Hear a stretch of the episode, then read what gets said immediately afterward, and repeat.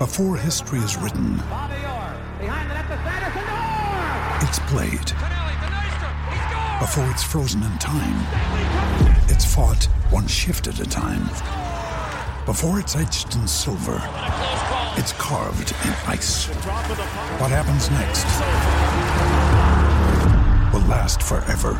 The Stanley Cup Final on ABC and ESPN Plus begins Saturday. It is Ryan here, and I have a question for you. What do you do when you win? Like, are you a fist pumper? A woohooer, a hand clapper, a high fiver. I kind of like the high five, but if you want to hone in on those winning moves, check out Chumba Casino. At chumbacasino.com, choose from hundreds of social casino style games for your chance to redeem serious cash prizes. There are new game releases weekly, plus free daily bonuses. So don't wait. Start having the most fun ever at chumbacasino.com. No purchase necessary. VGW Group. Void were prohibited by law. See terms and conditions. 18 plus. It's time for today's Lucky Land horoscope with Victoria Cash. Life's gotten mundane, so shake up the daily routine and be adventurous with a trip to Lucky Land. You know what they say. Your chance to win starts with a spin. So go to LuckyLandSlots.com to play over 100 social casino-style games for free for your chance to redeem some serious prizes. Get lucky today at LuckyLandSlots.com. Available to players in the U.S., excluding Washington and Michigan. No purchase necessary. VGW Group. Void were prohibited by law. 18 plus. Terms and conditions apply.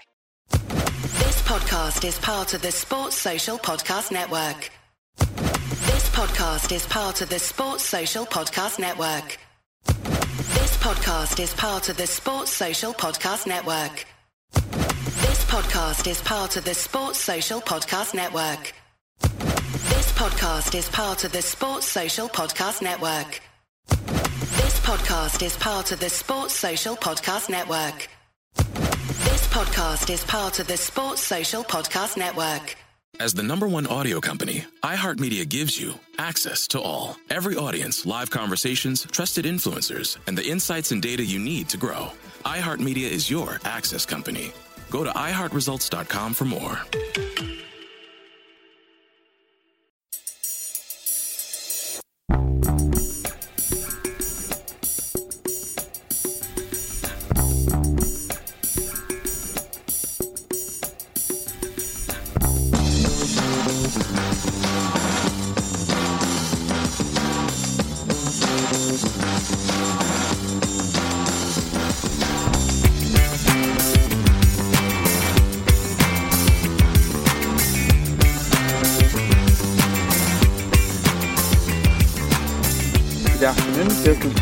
State of Mind. Um, as Messrs Leonardo and some guy called Joe meet down the road from me at the SEC, we're here to talk all things Celtic. So if you want to take yourself away from the, the crazy movie set that is just now Glasgow in the middle of a climate summit, here we are to talk about the, the men in green. Uh, another men in green, not green credentials, that is, but we'll be talking about green credentials in Celtic later on, so stay tuned for that. But gentlemen, Mate, see, when you said? Leonardo, I thought you were going to say Raphael, Michelangelo, and it was going to be the turtles in green.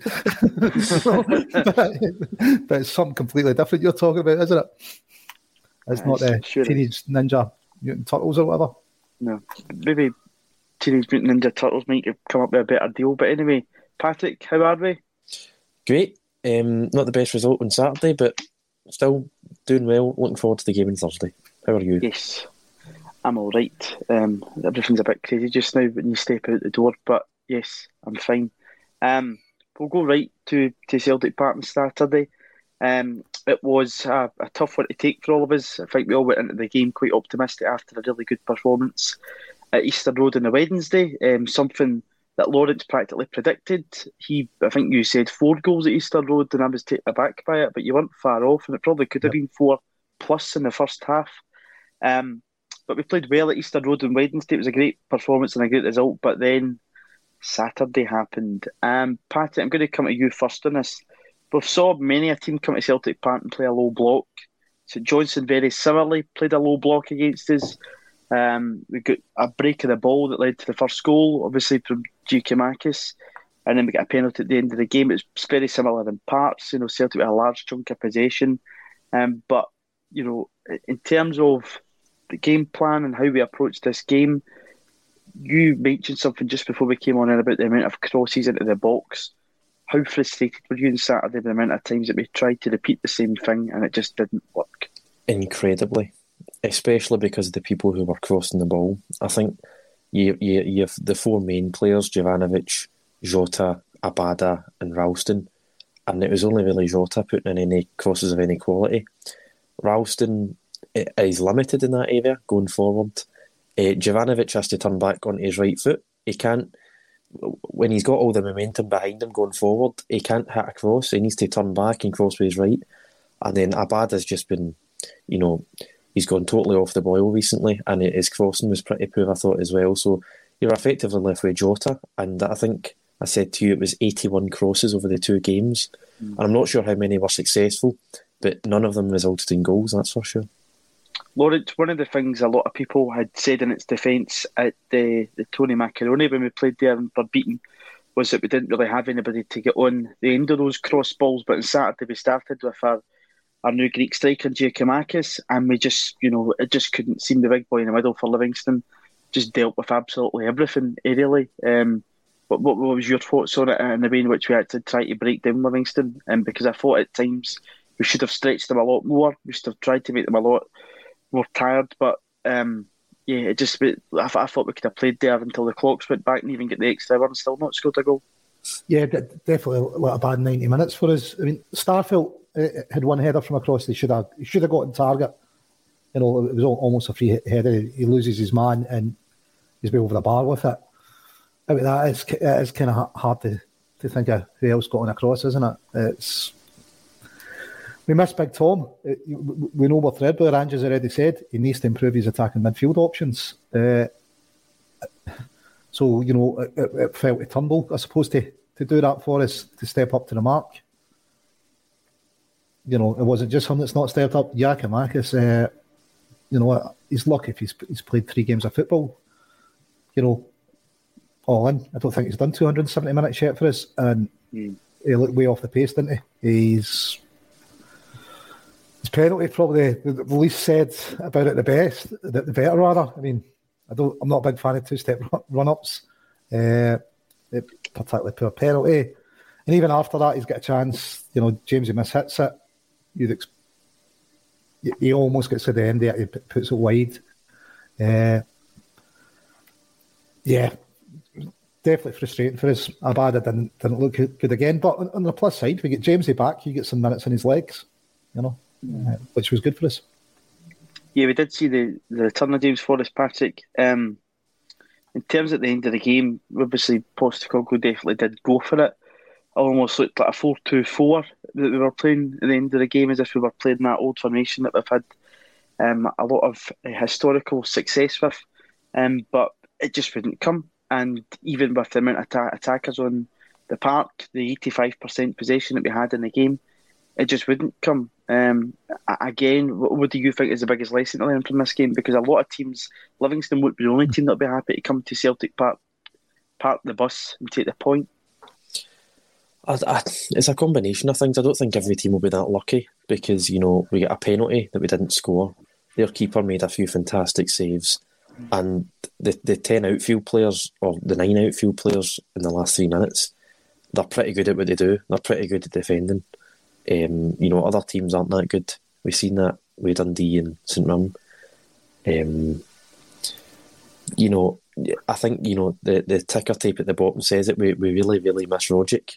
You know, he, he went off after about forty three minutes against Hibs, and we didn't really do anything after the forty third minute. No. And we didn't do anything that exciting against Livingston either. We had two or three shots in target. One of them was a penalty. You know, so I think you know we're looking at we're, we're probably having to look at different options in there because, as you say, we went to two in the middle, you know, Turnbull and McGregor, because mm. only two creative players we've got, really. I don't think there was anyone on the bench, you know. Brought on Mikey Johnson for Jota. I was a bit confused by that, to be honest, because I thought Jota was our only sort of creative outlet for most of the game. Um, I, you know, it makes the transfer window a bit baffling because we got rid of two of our four attacking midfielders. Uh, I know they both probably wanted to leave, but it's we didn't really replace any of them, you know. So baffling, and you know, one week we're top of the world, the other week we've got massive surgery needed. So maybe a bit of perspective, but it is slightly worrying when you've got 85% possession, about 40 crosses, but you've only got two shots on target. Yeah, it might be a, a, bit of perspective, Lawrence, but we knew this season was not going to be smooth going. It was going to be a roller coaster. Um, as Patrick mentions there, and Tom Rogic, him dropping out, you know, the game in, in Wednesday, we didn't really do much creatively after he, he went off injured, and then his uh, missing missing in action on Saturday, we also again really did miss him. And um, one of the comments coming through uh, from somebody, I've just lost it there. See that's here? I don't blame Ange. Players have to take responsibility. Now, something that we'd spoken about a couple of weeks ago, I think, was that you know the, the way in which Postecoglou wants his players to play football, they just might have not been executing it to the standard that was expected. You know, when we came back after the international break, we started wrapping up those results against Motherwell, Ferencváros, St Johnstone, um, and then obviously Hibs. Is there a possibility that in, in Saturday, you know, the manager had his instructions and everything else correct, but it was just the players not on song in the game that was what cost us, or do you think it's a balance of both? Probably a bit of balance of both. I mean, Turnbull gave a great ball over to Jota. He tries there at first time. You know, he's what seven or eight yards out in space at the back post. He's got time to take it down, and he's only keeping it beat. You'd expect him to score if he takes it, takes the touch and sets himself. He doesn't. He goes for the spectacular and and just messes it up. Giakoumakis, you know, st- I think we're still. He's looked good when he's come on for the last 15, 20 minutes, but he's not looked good over 90. Uh, so whether he's suffering because he's not played a lot of football since May, whether he needs to go up to speed, I don't know. Uh, but you know, it was all. It wasn't an inspiring f- performance from your centre forward, was it? Uh, I mean, it, even you know, penalty aside, you, you know that late miss when Jamesy miss hits it, you, you're thinking you should be getting this in target, and it, and he doesn't. So, yeah, maybe a bit of both. But listen, the manager's already identified he, needs another attacking midfielder. He's come out and said it, so he, so he knows where he, I suppose, the team's weak, which hopefully means that you know we're doing the, doing the work at, ahead of the transfer window opening. We've already got a few targets for that position identified yeah, hopefully we, we do have that nailed down and we're not doing our, our same old. Patrick, one of these comments coming in from Ian in the comments. It's 13 points from a possible 15 in October. Positivity required by the fans. Um, we did say during the last international break that, you know, this was a really tough run of fixtures coming up. Even getting into the game pre-international break at Pittodrie. Um, it was not doomsday, but it, it wasn't looking that we were in the best of shapes. Obviously, we hadn't uh, won a game on the road before we went to Pittodrie. We came back after the international break. We saw it was a tough run of fixtures, um, and it's 13 from a possible 15, two dropped. Have we just slightly gone ahead ourselves because results have went either way, and is that you know hesitation to kick ourselves because we know that you know had we probably played to our potential, it would only be two points at this moment in time, or is it just perspective and that? we're still on a journey here. We're still very early in the stages of Postecoglou's Celtic reign, and that this is by no means a finished article. Yeah, I, I think Ian makes a good point. You know, four wins and a draw out of five games, I'd take that in every five game block because um, I think you're probably winning the league on that form. I think it's just a bit demoralising because you've had the boost against Motherwell where we've cut the gap from six to four. You've then had another boost with Hibs where you've cut the gap from four to two you play before Rangers, so you can actually go a point clear, and you put a, a lot of pressure on them to turn up at Motherwell. And you know what happens at Motherwell. You know Motherwell don't turn up at all on the on the day, but it's it's an opportunity missed, and you can't help but be a bit demoralised to to look at that and think, you know, this is it's extremely disappointing. Not only that, when you analyse the game, you know, two shots on target. You, you know, Postecoglou said a few weeks ago he doesn't pop champagne corks for clean sheets.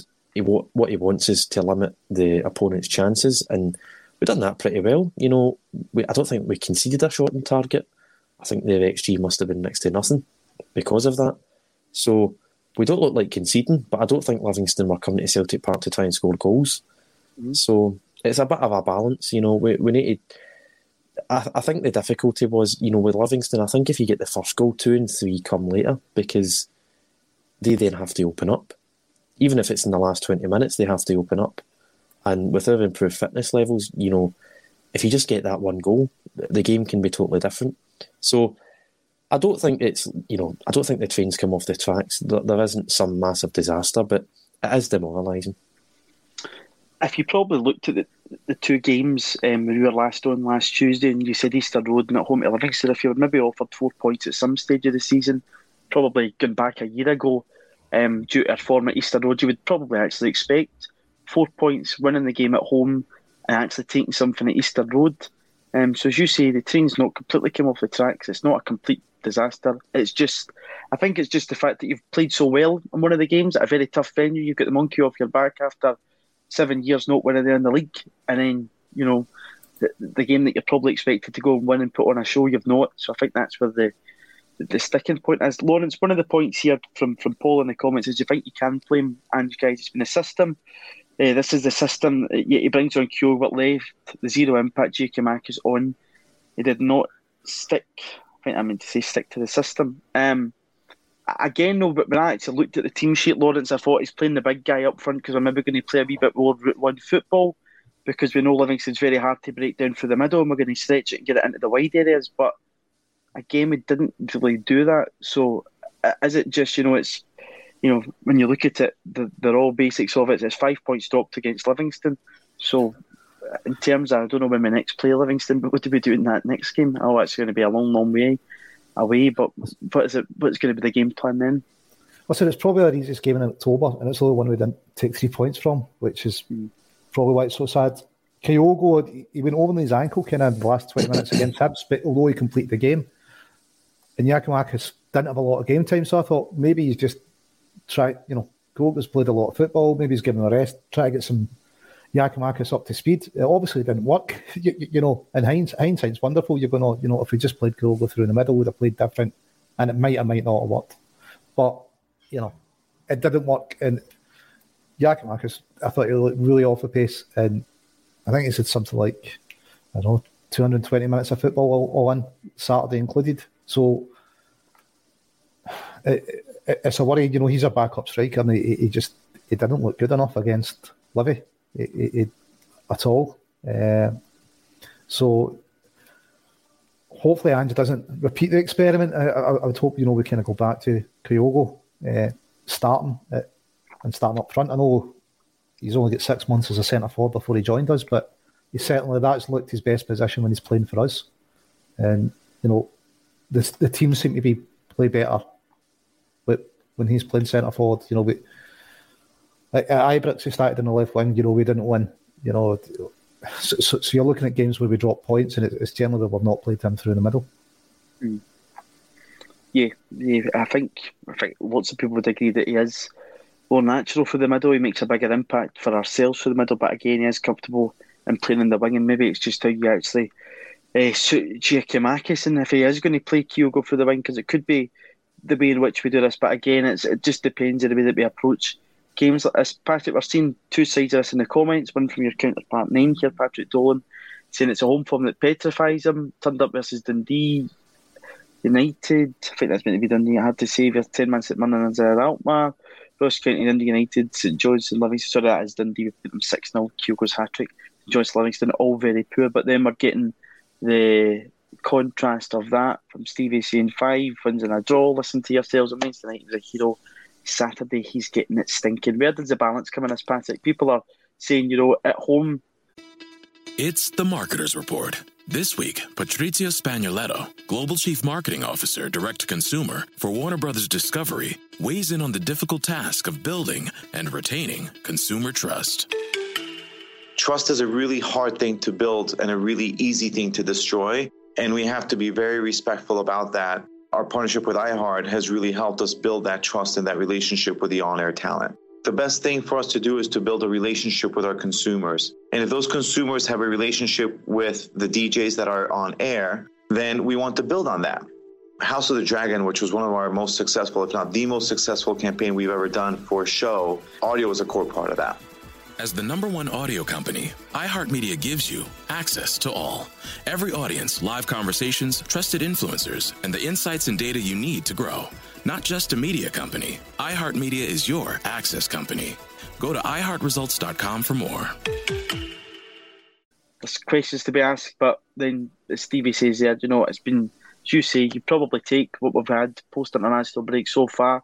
If we get a positive result on Thursday evening in Hungary and we beat At Dens, is everything rosy in the garden again? Um, probably.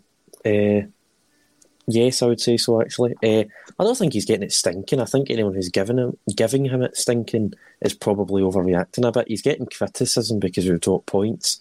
I think every Celtic manager is going to get that for the rest of time, as long as standards are upheld. Um, but eh, you know, it's it's not a disaster, but at the same time, it's also extremely disappointing. And there's no getting away from either of those facts. You know, people are saying the league's over with four when we're four points behind on the second of November. That's just not true. Uh, some people are saying it's not a blip at all. I just think that isn't true either. Four points isn't insurmountable, but it is. It, it's a it's a sizable enough gap in a title race, so I, I don't think we should be worrying or getting too overconfident either way. Um, the best way to remedy it is to get, as you say, a positive result and then a win uh, at uh, the weekend as well, because it's probably probably what's expected of us. Uh, it will almost guarantee us Conference League football after Christmas, and it will keep us at least within four points at the top of the table. Lawrence Patrick used the word positive there, and Kevin Graham's coming in the comments to say demoralising is the PLC appointing Mr. Higgins not, not winning a football game. Now, at this point in time, and um, this is only, you know, it's assumed that um, former uh, police constable, I think, Bernard Higgins. Assistant Chief Constable. Uh, yes, is uh, expected to be appointed in a security role at Celtic Park. Now, again, heading into the game on Saturday, there was a good feel good factor after the performance on Wednesday at Easter Road, and then this news broke. Now, again, something we said so much through last season was club having a failure to read the room. Now, I don't know what the position on this is. I don't think they've engaged with any fan group on it. Um, the North Curve boys, other fans group on Saturday made a, a, very clear statement about it with a 30 minute silence at the start of the game. Again, it's just read the room and not to distract ourselves from off the park because one of the things that shines through is we want positive football results on the park. We don't need off the field distractions that are going to hinder the team, which is something that the club basically created here from Thursday. I thought after a very positive result at Easter Road Wednesday evening. Yeah, I mean the timing of it is probably the worst. You know, if they announce that right before the international break and give it time to settle before we play again, you're thinking it's a bit smarter. The appointment itself, it looks like you know the club are going to take on the Green Brigade, or they're bringing in a guy that's certainly had uh, a contentious relationship with it, the, the, Green Brigade. So the club must know all of this. So, so whether they're fed up, you know, getting fines from UEFA you know, for, for players or whatever, and I've just decided, listen, we're going to bring this guy in to to try and solve this. Uh, I'm not too sure confrontation is going to be the best way to solve it, but it, it definitely looks like a confrontational relationship, you know, move bringing him in. When they've done it or when the news has been leaked, it's just ridiculous. You No, we're having a great October. We've won four out of four. You, know, we've still had a great October. You know, uh, uh, you know, we've drawn one game at five and one of four, but you know, it could have been five out of five. It's that, they've got to realise that you know the club and the team were on the up. This could only been dex- detrimental to that. It could never have been a positive thing. Could never have had a positive effect on the team. So why was the news leaked then? Why didn't they wait till the international break? Why didn't they kind of plan this and think, you know, what's the fan reaction going to be if we, release this? They must have knew it was going to be negative. You, you, you know, they couldn't have expected anything else. So we'll try and control that news. Do it just before the international break, not right before we've got a home game uh, when the team's starting to get of momentum, and you can only it can only detract from that momentum. Uh, you know, which I think it did. You know, whether it's the right thing to have a silent pro- protest or not, uh, I suppose it's up to the, the, individuals that engage in that if they want to be silent. And you know, if the, the rest of the stadium doesn't agree, you know, you know, they can make some noise for a for a change, I suppose. But yeah, I, I just think it's another bad move by the board. Uh, you know, we're finding but it seems to be happening time and time again. They'll just make moves without, on the face of it, any real thought of how it'll affect the team or the sports. Yeah, Pat, I think it was all about the timing Lawrence said in this um, and how it would be received. And it really is, in my opinion anyway, a case of read the room again. It, yes, um, I don't think there's a good time to make a bad appointment, no. Um, No. And it is a bad appointment. Um, I agree with what Lovent says. Um, you know, read the room. This is just, it's ridiculous, really. Uh, I'm not sure. I, I remember Neil Lennon saying something after the the flare at St Mirren about two and a half years ago that all the UEFA fines that we've accumulated for flares and banners and stuff from UEFA amounted to the, the, the value of a player. And I think, I want to say it was half a million.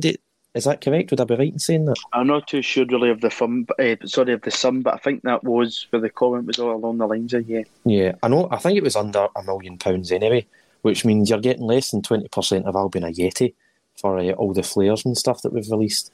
So, with our transfer record, I'm not sure all that money would have got as a particular a particularly good player. Uh, they, they don't seem to treat money as if it's you know they, they don't seem to value uh, you know the 30 million Champions League money the same way they do the 250,000 they spend in flares over a 10 15 year period. Not only that, Bernard Higgins, you know, I think if they're going to take on the Green Brigade, I think they might lose, if I'm being honest, because Bernard Higgins, eh, the, the silent protest is organised by guys who have either had their doors chapped at six in the morning by police officers at the at the instruction of Bernard Higgins, or they've known friends or colleagues who have been arrested, and either, you know, I, I don't think the conviction rate was all that high with the OBFA, but they they they had it on their record that there's a file with Police Scotland for hundreds of these guys just for singing songs, and I think the whole point of the silent protest was this is what's going to happen if Bernard Higgins was ever to get his way. He's going to just get rid of all the noise, all the atmosphere. Um, and, and, and I like what Lovin said there, you know, if people disagree with it, they can make the noise in the stadium because there's 57,000 people in seated seats that can make the noise. And by the sounds of it, they joined in in the silent protest because there was absolutely no noise the first 30 minutes of the game. Um, and it also just goes to show how reliant we are on the Green Brigade. So, yeah, a bad appointment. Uh, I don't think any time's a good time to announce it. And I'm seriously hoping it doesn't go ahead. Yeah, I think that you know the club should engage with fans groups on this, and as we said there, clearly read the room. I think Saturday really, you know, it's a clear message sent from majority of people in Celtic Park. It wasn't just one section of the stadium, as you say, Patrick. I was at the game on Saturday, and apart from the deposit chances that we were going forward, there was no singing or anything else. So. Um, I think it was pretty clear how all majority Celtic supporters actually felt about this. So engage with the fans, listen to the fans, and I think that perspective will, will come across. But anyway, back to the game on Saturday. Um, one of the blows also from the game on Saturday was Carl Starfelt Lawrence going off injured. Um, he's had his critics, rightly or wrongly, um, but he's, he's starting to form a partnership with Cameron Carter Vickers. Going to go to Hungary uh, in two days' time. Probably likely that Starfelt won't play that game. If it's going to be a while, um, who do we turn back to? Do we go back to, to Stephen Welsh at centre half, or do we turn again to what we did on Saturday, which I didn't understand, and bringing Nir Bitton into the back four? For me, Bitton, I wouldn't have him in the back four. Uh, so either Welsh or, or, or Scales. I think I've said kind of. I know you, you have different opinions. But Europe's pretty much a bonus for me.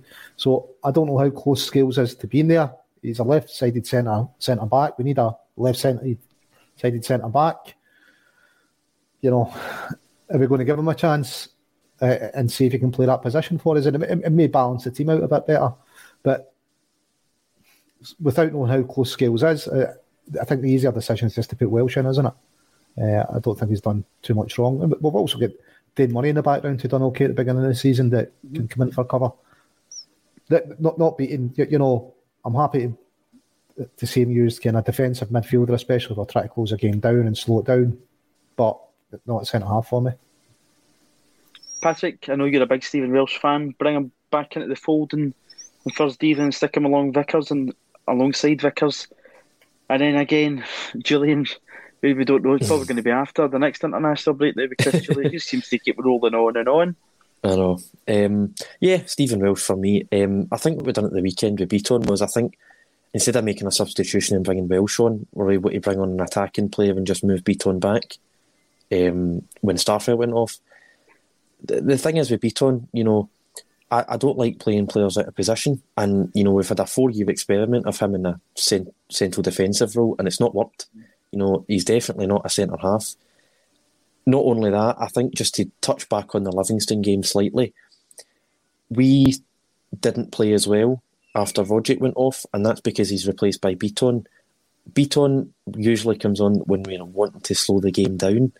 We're then bringing him on for a full half against Hibs and a full game against Livingston. And, you know, to nobody's surprise, we the, the play is slowed down. We're not our usual self and we struggle. Uh, but no, looking forward to Ferencváros. I'd play Stephen Welsh. I'd play Dane Murray ahead of Nir Bitton solely because he's a centre half. You know, mm. you just have to start playing guys in their preferred position. I'd, I'd stop the Juranovic experiment as well. You know, I'd even if it's Liam Scales, Bolingoli, or Adam Montgomery, I just think you have to play players in a natural position.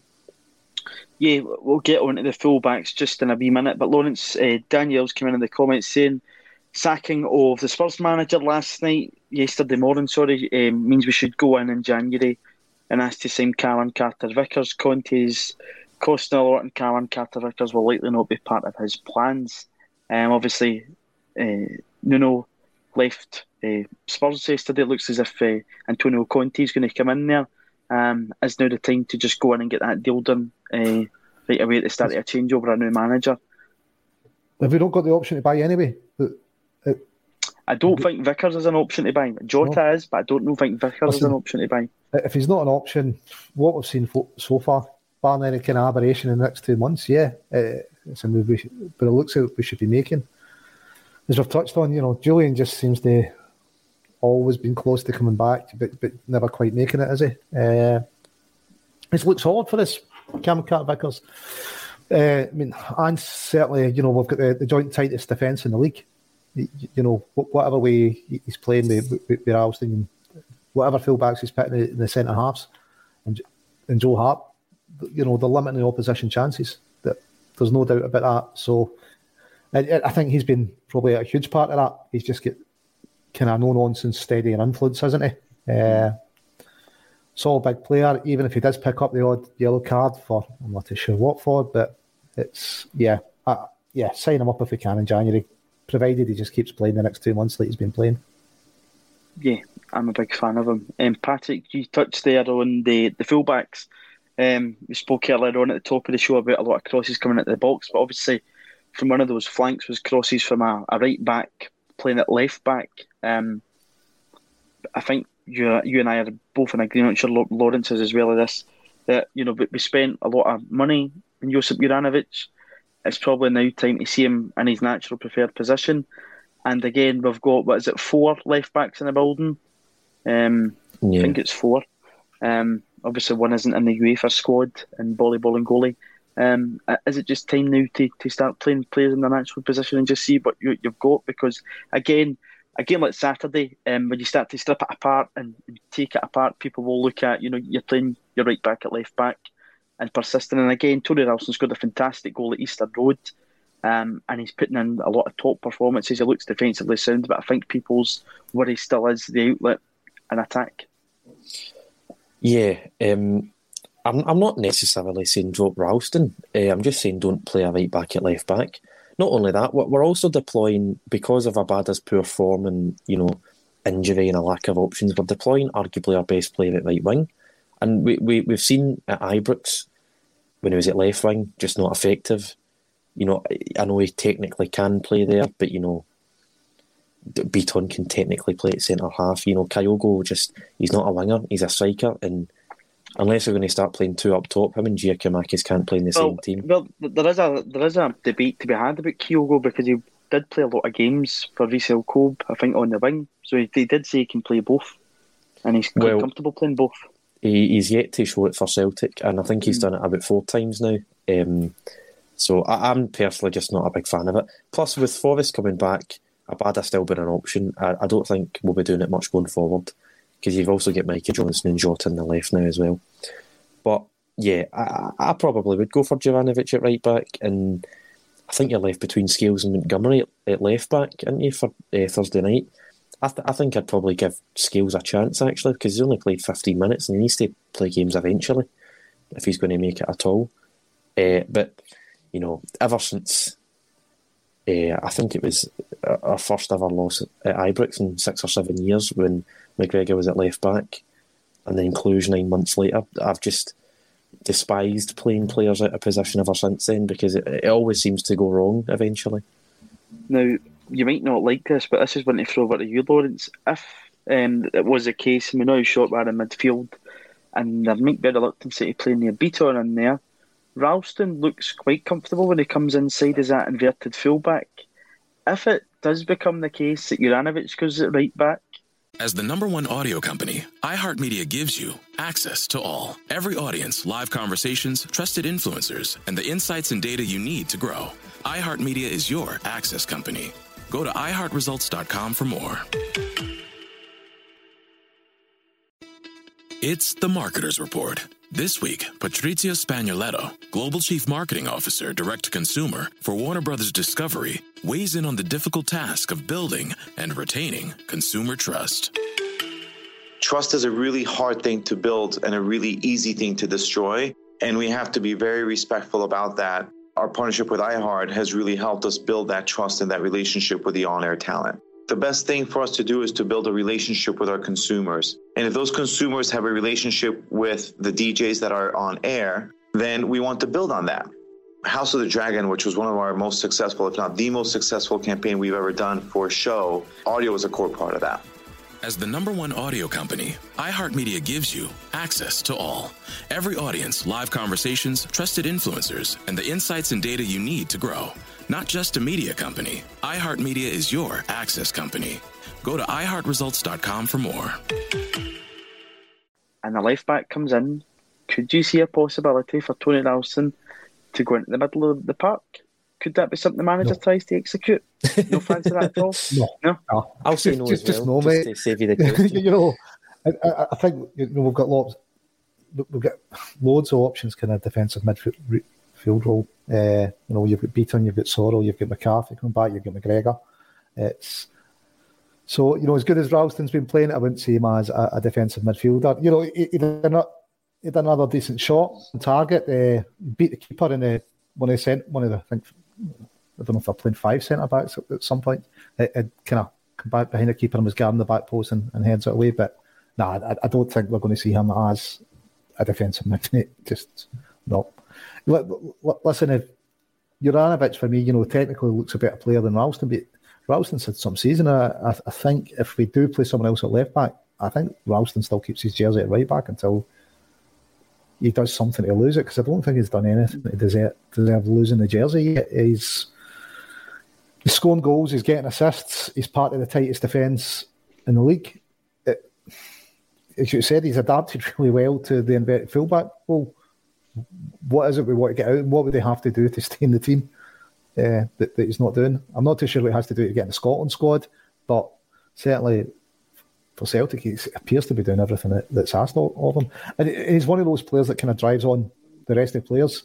You know, Brown had that quality. I think Ralston has that, you know, be his, his attitude and application. He does drive on the rest of the players. Um, I'm just going to try and check out that Scotland squad. So it's definitely not the Philip Lamb, Tony Ralston project in the Tuesday Club. That's getting the thumbs down. Um, but but Patrick Tony Ralston is of course a Celtic uh, youth academy product. We do bang on about it. We've already spoken about one who we probably expect to play tomorrow night in Stephen Welsh. Um, Ralston is another player who's came through that academy. Somebody who again is uh, getting a lot of attention. Just as Rocco Vata. Um, he is, of course, son of former Celt Rudi Vata. He is scoring a barrel of goals for the Colts in the, the Lowland League. He's just 16 at this moment in time, and he's also captured the imagination on international level. Um, we've seen a lot of influx of players from the Celtic youth setup leave the club.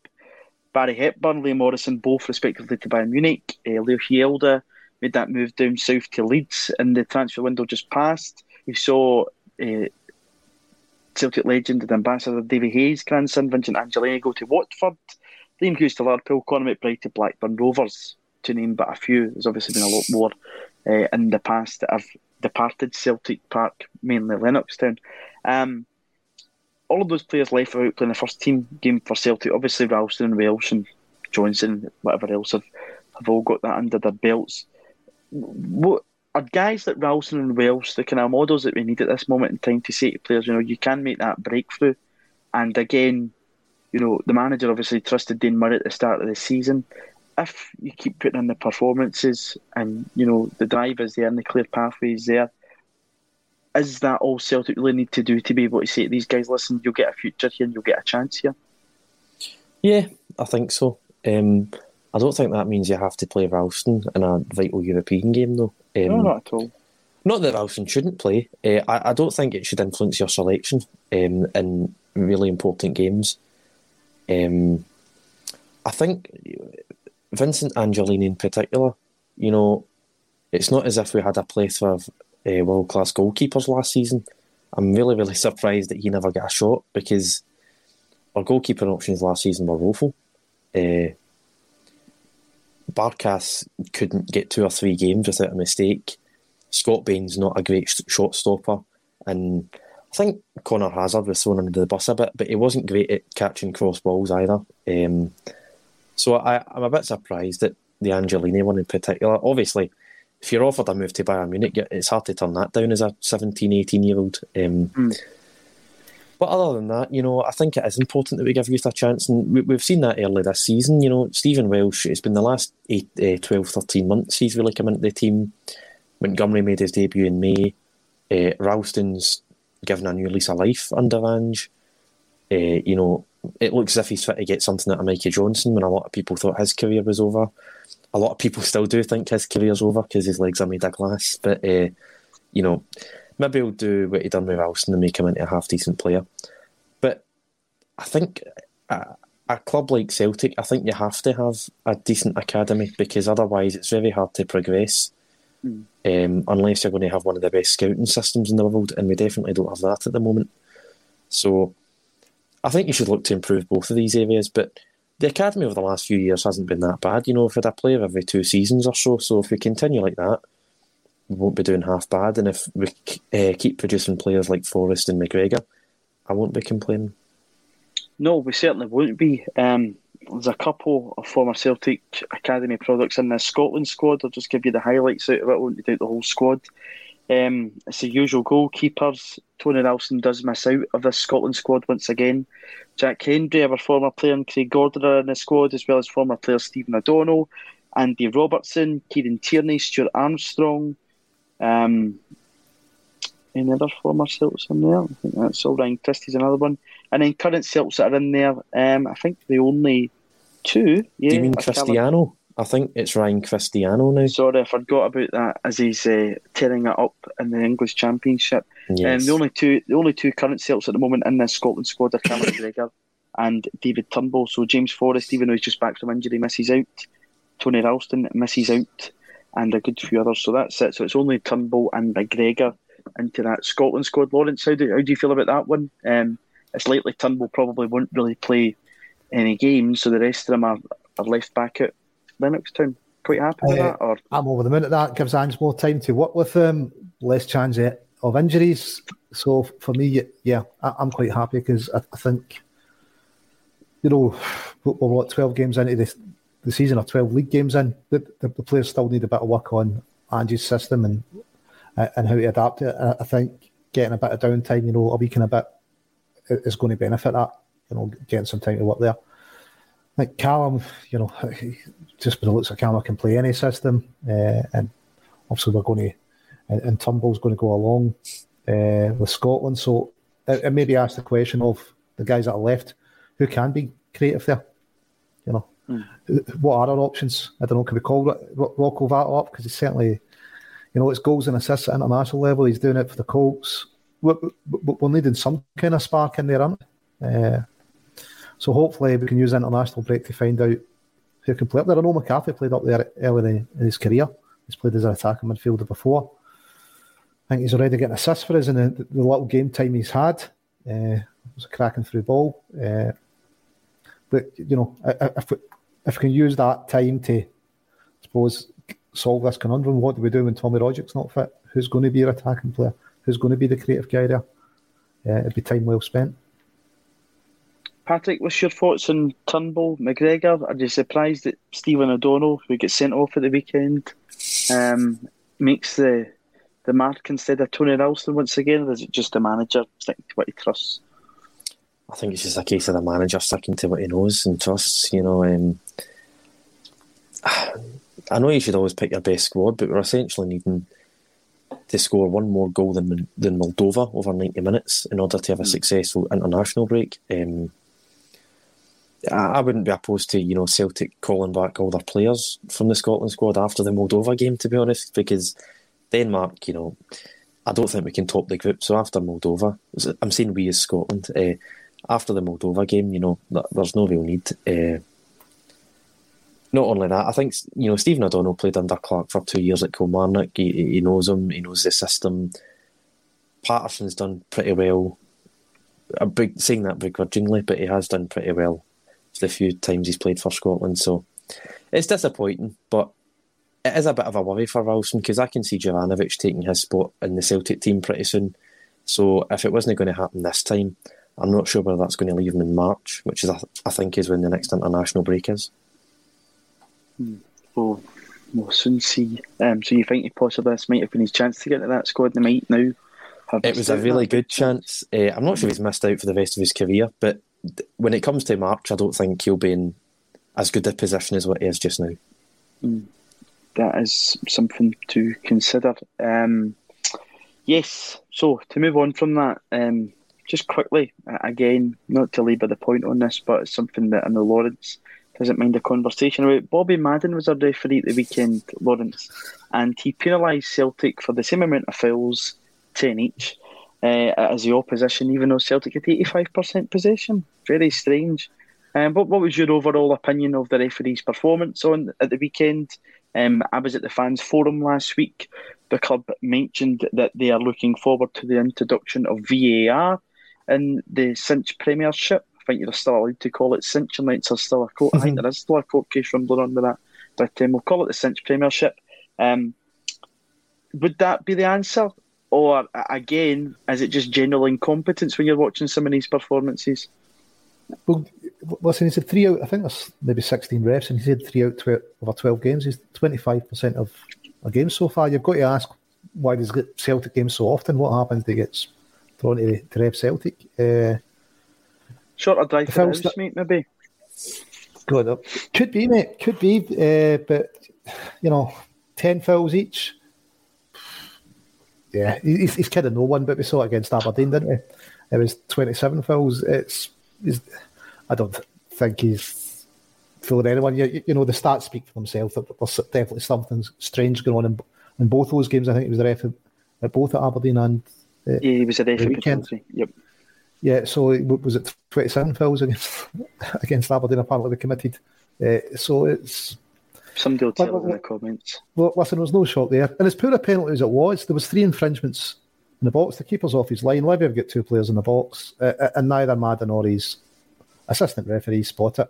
Although we know Madden is aware of that rule because he'd used it on on Wednesday to order a retake. Listen, whether or not it's a comp- competent or something else, you, you, know, it's got to be seen to be impartial. And I don't think, I don't know any Celtic fans that would say that on the face of it, having a Rangers fan refereeing a Celtic game can be seen to be impartial from the outside. Uh, and I think that strikes to the heart of a lot. You're going, look, these refs really should be declaring who they support. Uh, and, you know, Celtic fans shouldn't be refing Rangers games, Rangers fans shouldn't be refing Celtic games, and, and Celtic fans shouldn't ref Celtic games, or Rangers fans shouldn't ref Rangers games. I, I don't think it's anything else shattering to say, listen, if we want to kind of at least have the impression of impartiality, that would be a good way to start off with it. You know, but, yeah. Uh, the refing looks poor. No one, none of the refs get selected for the big tournaments anymore, do they? So no. definitely the standard looks poor. Yeah, one hundred percent. Um, totally agree with that. When I think that's one of the rules in the, the Premier League. Obviously, it's more professional down there, Patrick. That people do have to declare what, what club they support. Um, Bobby Madden is supposedly an Airdrieonians fan. Believe that mm-hmm. if you will. Um, but yeah, I think that is one of the one of the things as Lawrence says as a as a recommendation, and something else I think um, to consider is majority of the refs throughout the league um, all come from the one central part of Scotland. You know, why don't we have refs from Aberdeen and Inverness and Dingwall and other places? Uh, such like, um, obviously, I know there'll be stuff for travel and all that stuff, but you know, as much as there's a lot of chat around this, you want there to be a good competence of refereeing in Scotland. And at this point in time, when you do watch games, whether it's Celtic or just other games, at times you're, you're sitting watching it and being absolutely baffled at some of the decisions that go in them. Yeah, I think they'll come from Lanarkshire, don't they? Most of the referees. There's obviously something in the water out here in the countryside. Don't um, you become one? not a chance. Uh, you know, I, am not sure if Bobby Madden's real uh, real team. You know, I don't know who he supports, but how people like Andrew Dallas and John Beaton can referee Celtic games, I really do not know. Um, Andrew Dallas's dad was hit, struck by a coin by a Celtic fan you can go into the, the rights and wrongs. Obviously, it's wrong. You know, we're not saying that the Dallas family are all massive Rangers fans, but you can't say that he's not going to be a bit biased. You know, if if your dad was hit by a coin by a Livingston fan, you're probably going to not like Livingston much. You know, it's just it's common sense. And then of course, Mister Beaton likes to drink in the Crown in Bellshill. Um, gets gets his pints paid from every weekend apparently. Um, but you know how how these guys can you know it's not just about refereeing Celtic games; it's about just being impartial in general in, in footballing games. And I think there was a conversation about goal line technology a few years ago, and Brendan Rodgers was asked the question, "Would you like to see it brought in?" And he just said, "I'd rather have full time referees because." These guys, they, they have to work 40 hours a week and then do the refereeing on the side. It's they, they need to have full focus and they need to be of top quality. The, the the question of VAR, you know, people watch VAR being used in the English Premier League, and it hasn't been used properly. It's meant to take something like thirty seconds to a minute, but English referees take up three four minutes to rewatch and rewatch decisions. It's not meant to take that long at all. Um, but yeah, uh, you know, I think we all had a bit of a a, a sort of a, a, raising of the standards about 10, 11 years ago when the referees went to strike and we got foreign referees, English referees in, and games were officiated properly. Uh, so hopefully we can up our game a bit and become a proper footballing association and get some proper referees in soon. You think about Patrick, we're not the only con- country that uh, suffers from this because some of our refs go to ref the big derbies in Turkey and, and Greece and elsewhere because their refs can't seem to be impartial. So perhaps we should partner with you know a close by association and fly their refs in for the, the big derbies. So I don't know, maybe the Irish Football Association, Association we could partner with them and fly them in for the derby, and we could you know get an impartial ref that way. I'm sure everyone would be happy with that. I'm sure you'd have no complaints whatsoever, Lance. Yep, we've got suggestions in the comments. I find people in from the Faroe Islands, the Shetland Islands. Yeah, more than welcome. One of the comments oh, will part it is if you play well, refs can't stop you. But I think the more general chat on this though is for other teams that maybe don't play well in decisions in games that we go for them, especially you know some of the teams at the, the lower stages of the league and looking at the league itself. Um, a, referee's decision in you know some of the nil nil games that might transpire out um, I was going to say Dundee and Ross County, but Staggies gave them a thumping mm-hmm. last week, so maybe not the best example. But games like that, you know, some decisions in the game can be, uh, you know, a big, big turning point in the game, sending offs, whatever else, penalties. So I think it's a general conversation about how we actually improve, not just from a Celtic perspective, but from the whole league. Yeah, I mean, you definitely can't blame Bobby Madden for the result because we had a last minute penalty and we missed. But yeah uh, you know, you, you can still criticise his performance. You know, be just being totally objective. It, it, was an absolutely terrible refereeing performance. I thought he left his cards in the house because the amount of fouls he was giving out, and not a single player was booked, to my knowledge, until that red card in the ninety third minute. Mm. Uh, not only that, you know, you, everyone knows Jock Stein's quote: "If you're good enough, the referee doesn't matter." Over a 38 league game period, maybe for Celtic that's true, but you know, for just about any team in a cup competition, a bad refereeing mistake or a bad refereeing performance, it changes your entire season. You know, if a lower league team is having a good run in the cup and they're, they're on the bad end of a, a refereeing mistake, that's devastating for them for you know attendance, ticket sales. You know, it's it, it's not good enough really. And you know, with VAR, you like to think it would be slightly better, but at the end of the day, it's still the same human beings making the decisions. So, well, on your point, look at Albion Rovers. You know, they looked like a in the keeper a few years back. 2014, you know, Billy O'Morphney, I yeah, remember it well. Yeah, it might have been beaten, might have even been the referee then. It might have been another one of uh, Beaton's um, aberrations. But, honest mistake, you know, honest mistake. Yeah, but listen, there seems to be one part of the camp says, look, referees are beyond criticism. We don't need to change anything here. And I, I don't think that's true. You look at the stats, it's just incredible some of the stats that came out. Why would we not want not better, more professional referees? And, and why don't we speak to whether it's Ireland or Wales, other countries out with where we can get refs that would be seen to be impartial. We can share a pool of refs across other countries. You know, our top refs they do fly they do fly to Greece and Turkey and pick up fees for because they're seen as impartial. Because they're saying, well, we can't have someone from this country referee in the derby because they're not going to be seen as impartial. Whether they're impartial or not, it's the fact that they're not going to be seen as impartial. And I think that's probably, you know, the biggest problem we've got here. They aren't seen as impartial. It doesn't help help it if they go drinking in a Rangers pub after it, or if they jump on the Rangers supporters bus for the salmon leap or whatever. It probably doesn't help the perception of them as you know being impartial. No, it, it doesn't. Um, on that one, Dougie Dougie scandal, if you remember that famous day at Tannadice. Um, for the last 10 minutes, um, Fans Forum happened on Thursday evening. I was one of the lucky lucky attendees at the Fans Forum. Um, in case anybody doesn't know what the Fans Forum is, um, group of Celtic fans meet three times a year usually as the target. Um, club representatives are there, and uh, supporters like myself and many others are there to hold the club to account and ask them questions and get a general uh, update on what's happening. The last time we met was in May, pre Postecoglou. Um, but some of the, the meeting highlights um, from the fans forum um, were no tickets for the away game on the 2nd of January. Sorry, no tickets for the away fans on the 2nd of January at Celtic Park. That's obviously the Glasgow Derby fixture. Um, the, the, club look forward to the introduction of VAR. Um, there was no really clear answer on a director of football or head of football operations at this moment in time. Um, Barrowfield development is still within the, the sights of the football club. Obviously, they, they said that a lot of their spare capita um, investment was parked to the one side due to COVID. Um, there is still plans to look at South Stand development. A focus group is going to be developed on that because if you do uh, sit in the main stand, especially I think if you're a female, the facilities aren't great, and a stand is well over a hundred year old in some parts. Um, and again, the club retained their full focus on the playing squad on the park.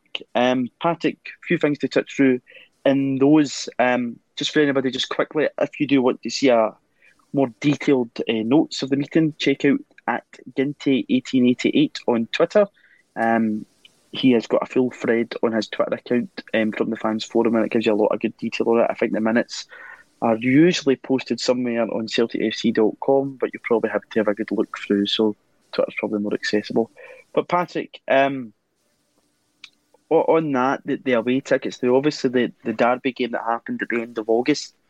I think yeah, end of August. Um, the reason why there was no away Celtic fans in the stadium was due to um, the fact that the red zones were still in place. Celtic couldn't give a cast iron guarantee that once the game, the return game would come around, that we'd be able to return the favour. Um, it really is time, I think, for you know I don't really think this has particularly been a Celtic issue in the past few years. That some people in suits get round a table and come up with some sort of plan here because it is getting beyond the bizarre. Some Celtic fans might want it to be nothing at all on either side for these games, but for the good of the fixture and for the good of the spectacle and teams that tell them what it looks like in the television, it's probably time to get round the table and sort this out properly. Hundred percent, yeah, and you know, I'm not sure if the second of January would be a good time to do it or not because tensions will be running high and emotions will be running high, and you know, people might upset Dermot Desmond and he might do something rash. You know, you never know. Uh, I think it's long past time that this is sorted out. Maybe you know sometime before the game or after the three week uh, winter break. You know, get around the table and just agree. Look, we both want this to return. Let's just do it. You know. Um, did you say it was every three months the fans forum? No, not every three months. It's three times a year. Oh, three times a year. the- yeah. And a few board members are at it, aren't they? Brian Wilson, the interim Yeah, CEO, well- Michael Nicholson. Yep, and uh, the finance director Chris Mackay were, were all there um, last week. Um, Lawrence, what's your perspective on that with the, the away tickets? Is it time just to because we've now hit you know the bottom level of this We absolutely no fans either either uh, either game. You know, Listen, for, for me, do you it see an spoils it. agreement come into place? Yeah, I think it spoils it as well. spoils it, and only probably Scottish football could have a rule that really means nothing. You know, a reasonable amount of tickets. Well, how many is that? You know, it was I mean, at, Tynecastle with no fans, and they says, "Oh, it's because of a red zone." Well, no, no, it still might give us a reasonable. It's not a reasonable amount of tickets unless there's a red zone. Then you don't need to give us any. You, you- you, know, it's a reasonable amount of tickets, but unfortunately, in Scottish football, you, you know, that's you know up in the air to decide what a reasonable amount is. So they definitely need to get something sorted. Uh, the, the the red zone thing, I think, is just a complete red herring. I suppose it's as far as I'm concerned for the whole of this campaign, the opposition, well, whatever stadium, should have been given a reasonable amount of tickets. Uh, obviously, reasonable's up for interpretation, but it would be a strange one if this is where the SPFL were to step in and then say, "Oh, we're only going to step in for this game when there's been, you know, numerous games this has happened already this season, and they haven't stepped in." So, again, you know, uh, probably another organisation that suffers from accusations of being impartial would probably be looking pretty impartial. Uh, again, if this was the, the point of it to, to step in. Um, it will be interesting to see how this one plays out because, as I say, I think it has now hit rock bottom on it, Patrick. Um, one of the also uh, positive things that, that JP Taylor mentioned um, last Thursday is that there's a new contact established with ScotRail. Um, before, when it was in private hands, Abellio were not at all forthcoming in saying um, that, you know, Celtic fans going to the game, they're giving us our money to take them up to Celtic Park. We're not going to make any deal. Why should we do that? I know yourself, you've been over to Germany, um, like myself, for, for football fixtures. And if you have your match ticket, you sometimes get in public transport free. Um, we've seen a lot in the press um, this week, especially around travel, um, with cards being given to, to COP26 delegates to get them around the city better. Um, in terms of the infrastructure, we don't know how that will change post COP. But on this, I think it would make a lot of sense for ScotRail in terms of as well. Um, Glasgow City Council are really serious about taking climate um, seriously, that there is some kind of deal drawn up between you know football clubs in Glasgow, particularly, um, that, that encourages people to go in public transport and something with your match ticket. I think would be a definite positive. Yeah, um, it's something that should happen, but I think it's something that's also a long way off because you know the authorities' uh, view of football fans is so it's so filled with contempt that they they probably just don't even care. You know, this would be suggested to I don't know if it's the council or the government. They they just bat it away. You know, no interest. Um, they they see football fans as troublemakers. Probably don't want them to use trains. Um, I, I- don't know. I, I, I can't see it How happening. true that is, Patrick, though, because Fergus brought it in when you bought your season season book. He brought it in for the Hampden season, and you got free travel within the Strathclyde region on the trains, whether it was a first team or reserve team. Well, we had a reserve team at that time, or reserve team fixture, home or away. So you you, you were looking going, well, there must have been someone there. It's, it's been done before. It's just whether you know who wants to drive it uh, uh, and push for it. I don't know if Celtic had to make a payment at the time, but Yeah. there's Well- definitely been appetite for it in the past. Well, anything to get Fergus back in the building, I think. Oh, Uh, Yeah, can you imagine the carnage? It'd be great. wouldn't it? It I know. would be great. get him back in, sort everyone out. Yeah, I mean, I mean, do you think he'd come back and buy us? Who knows? I don't know if he'd have the appetite. But it would definitely, I think this would be a very good scheme to look at, and it, it touched base with something that Chris Mackay ran, ran through on Thursday evening around Celtic screen credentials. Um, COP26 is obviously the hot topic, just to be mentioned at the very start of the show. Celtic wants to be responsible citizens on this. They have spent time, um, employees have spent time at Spurs, who are the leaders on this with their brand spanking new stadium. Um, the CO2 output, if anybody is interested, is published annually by the club. Um, they've invested 600k recently on energy saving grass grow lights. I think they were about 10 years um, old, and that was an investment made to Celtic to again try and lower their emissions. Um, the disco lights, which have obviously been a spark of contention and debate, were, again something that has saved uh, emissions coming out of Celtic Park. The club pay a premium for 100% green energy. 25% currently of club cars are electric. They do have a target of, um, I think they want that to go up about 50 70% very soon. They're working towards 70% recycling, putting up to a commitment to stop climate change and a target of net zero by 2040. Patrick, just to wrap us up on this, um, although the COP chat's going on, 2040 Celtic's target for net zero. Is that a good enough target, or do you think that could be brought forward a good bit? I think it's more ambitious than the government's, is it not? I think it's yes, three think years. It three years more ambitious than the government's. So mm. you know, it's obviously a smaller operation. Uh, they're not looking at the whole of Scotland, but I don't know. It, it's it's it's interesting. I mean, I don't know the ins and outs of you know how to transform a football club into a net zero organisation, but yeah, uh, all for it. If they can do it quicker, do it quicker. But you know, obviously coming out of a pandemic, they've got financial commitments to Barrowfield and the such, and the way to improve the team. Uh, it's a difficult one. I, am not sure it, that we should be entirely relying on private companies to set their own climate targets because you know some of them just won't bother. You know. Mm. Uh, you know, 2040, 2040 I think is quite good because I think the world in general is aiming for 2050. So it is, it's quite ambitious. I agree with you, Patrick. I, I don't care about Celtic's net zero target. I just hope care about them winning trophies. But listen, if there was more joined up thinking from the government, the Commonwealth Games, the infrastructure was still there, the old Celtic Park Stadium, the banking, i.e., up to London Road, to put, you know, reinstate the, the, the train line that, that far, but obviously they've done away with that now. So you know, joined up thinking they've got a stadium that gets 60,000 every second week and is particularly poorly served by public transport, whether that's, you know, bus routes to, uh, there's hardly any buses going along London Road. And, you know, they've recently brought in the parking ban round about the stadium. It, mm.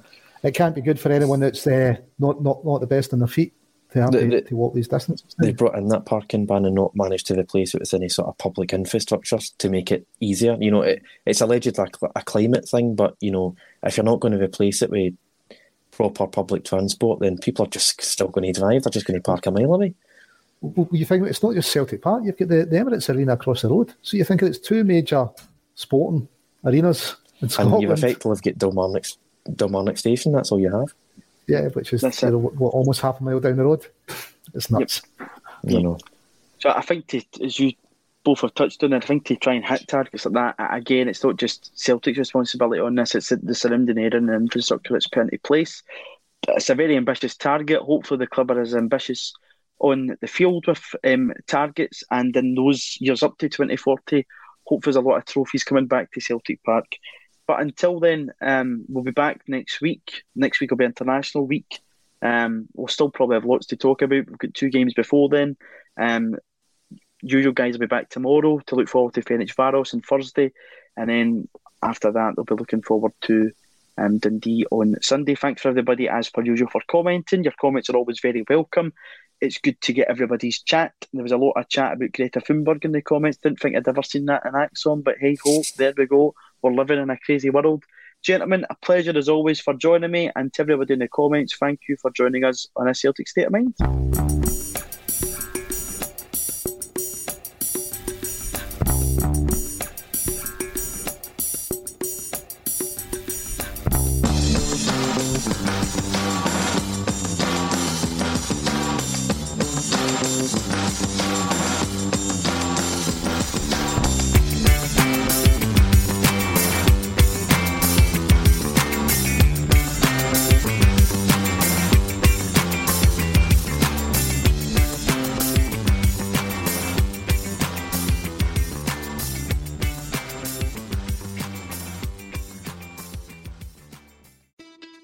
It's the Marketer's Report. This week, Patrizia Spagnoletto, Global Chief Marketing Officer, Direct to Consumer for Warner Brothers Discovery, weighs in on the difficult task of building and retaining consumer trust.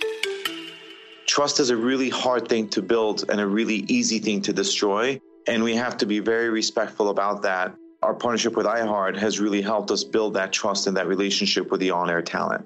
The best thing for us to do is to build a relationship with our consumers. And if those consumers have a relationship with the DJs that are on air, then we want to build on that. House of the Dragon, which was one of our most successful, if not the most successful campaign we've ever done for a show, audio was a core part of that. As the number one audio company, iHeartMedia gives you access to all. Every audience, live conversations, trusted influencers, and the insights and data you need to grow. Not just a media company, iHeartMedia is your access company. Go to iHeartResults.com for more. Sports Social Podcast Network. Sports Social Podcast Network. Sports Social Podcast Network. Sports Social Podcast Network. Sports Social Podcast Network. Sports Social Podcast Network. Sports Social Podcast Network. Sports Social Podcast Network. Okay, round two. Name something that's not boring. A laundry? Ooh, a book club. Computer solitaire, huh? Ah, oh, sorry, we were looking for Chumba Casino. That's right. ChumbaCasino.com has over 100 casino style games. Join today and play for free for your chance to redeem some serious prizes. ChumbaCasino.com. No purchase necessary. Full prohibited by law. 18 plus terms and conditions apply. See website for details.